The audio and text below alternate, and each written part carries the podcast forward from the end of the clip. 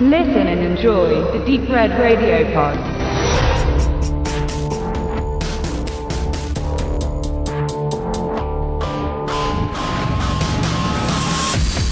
Ja, eigentlich hatten wir uns ja vorgenommen, eine neue Reihe zu kreieren, die Drunken Recordings, in dem wir verschiedene schlechte Filme angucken und uns dabei betrinken und dann ganz lustige Aufnahmen machen. Wir vermuten mal, wir können hier mit dem jetzt noch nicht anfangen, weil wir haben uns erstens nicht genug betrunken und zweitens war der Film dann auch in der schlechten Verfassung, wie er nicht schlecht genug war, aber auch, naja, egal. Es geht auf jeden Fall um Death Race 2050. Wir haben ein was Gutes gemacht heute Abend, wir, das sind Benedikt und ich, dass wir uns das Original noch mal angesehen haben. Das hat den Abend zumindest so zur Hälfte ein bisschen gerettet. Wir haben nicht die vielen neueren Death Race Auflagen mit Jason Statham geguckt, wo es ja mittlerweile auch schon an den wievielten? Vierten geht. Den vierten, aber nur der erste ist mit Jason Statham. Aber Achso, dann stimmt, und die anderen mit Luke Cross als Richtig. Jason Statham Ersatz, aber Hauptsache Glatze und so. Egal. Ähm, Death Race 2050 mit Malcolm McDowell als Präsident der er ist der Präsident. Welt, äh, ja. Also prinzipiell sind die Rollen äh, fast, fast gleich verteilt wie im Original auch. Die Story ist ebenfalls fast identisch und vor allen Dingen gibt es auch äh, jede Menge Reminiszenzen an den ersten Teil. Das heißt, äh, gewisse Szenen wurden sogar eins zu eins fast kopiert und übersetzt in den neuen Film. Und das war, glaube ich, auch ein Anliegen des jungen Regisseurs, äh, der da sich da beflügelt fühlte, wie jeder andere.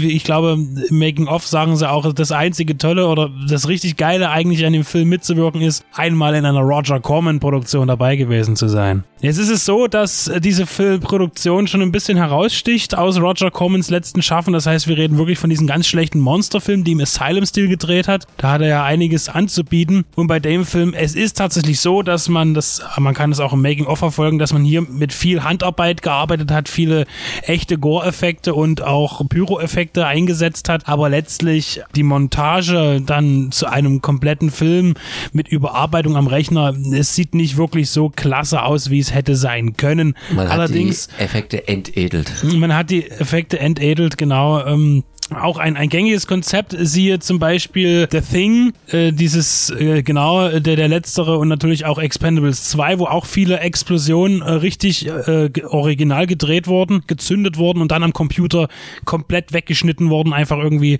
aus Common Conquer eine Explosion reingeschnitten wurde. Und so läuft das hier ähnlich. Äh, charmant ist der Film eigentlich nicht wirklich. Also nicht, wenn man direkt vorher das Original gesehen hat, der irgendwie doch Charme hat, aber das lässt sich nicht wirklich gut transportieren, fand ich. Müssen wir noch sagen, worum es geht eigentlich?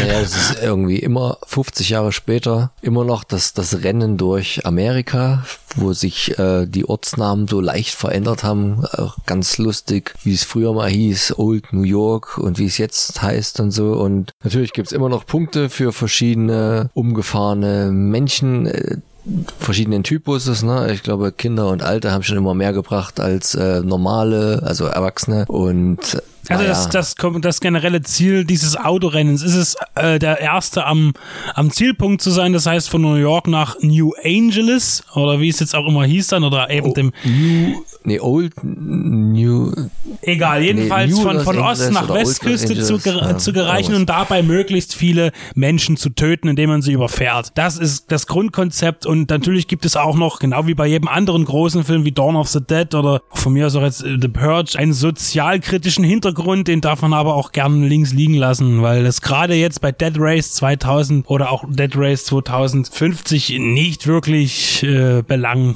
von Belang ist. so wie es Roger Corman selber sagt, er das gern gemacht hat, er schon Kritik in seinem Film anbringen wollte, die aber immer nur unter der Oberfläche, weil die Unterhaltung sollte seiner Meinung nach nie darunter leiden. Kann man sich jetzt vortrefflich streiten, ob äh, das jetzt so gelungen ist. Er hat scheinbar immer noch sichtlich Spaß dran gehabt, also Der zumindest ewig die, Lächelnde. die Interviews mit einem Lachen absolviert. Wir würden das Original und wahrscheinlich auch die, die Remakes, Reboots ähm, immer noch vorziehen, weil der Geldfaktor dann doch ein relativ großer ist. Ne? Also Universal hat sich dann den Jason Statham äh, Dead Race ziemlich was kosten lassen. Das sieht dementsprechend auch gut aus, hat auch weltweit einen großen Umsatz generiert und deshalb natürlich auch dann jetzt die Direct-to-DVD oder Blu-ray, also Direct-to-Home Cinema Reihe, die das weiterführt. Jetzt äh, zwei Teile sind schon raus, der vierte kommt.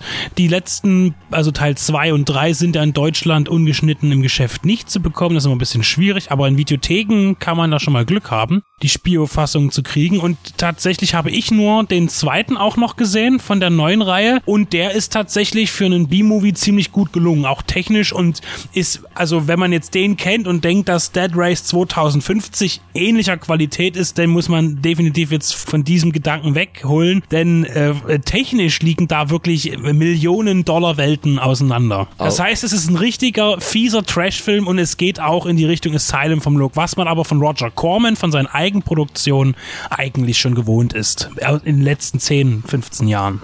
Deswegen kann man auch über die FSK 18 eher nur schmunzeln, denn wenn auch der Regisseur im Remake sagt, es sollten nicht nur Gore-Effekte sein, sondern auch Effekte, die sich einprägen. Naja, da hat man schon so viel in die Richtung und so vieles besser gesehen, dass dem kaum beigepflichtet werden kann. Also wahrscheinlich eher effekthascherische Marketinginstrument als berechtigt, hier nur die, den roten Flatschen drauf zu kleben, weil eigentlich alles so lustig, puppenmäßig oder schlecht halt entfremdet per Computer, dass es nicht ernst nehmbar ist. Also fast noch schlimmer als letztendlich im Original, wo man halt immer noch schön die rote, überrote Farbe gesehen hat, was aber einen ganz anderen äh, Charme versprüht als das ewig gleiche Computer Blutfontänen platschen. Letztlich ist es genau das, was man sich erhofft hat eigentlich, wenn man sich mit Roger Corman beschäftigt hat in den letzten 15 Jahren. Also nicht die Qualitätsfilme von früher, sondern eben genau das, was jetzt eben war. Ähm, man darf sich eben nicht irreführen lassen durch die letzten drei Erscheinungen in dem Franchise, das eben nichts zu tun hat mit dem Original und auch jetzt mit dem, mit dem, mit dem Remake des Originals von Roger Corman selbst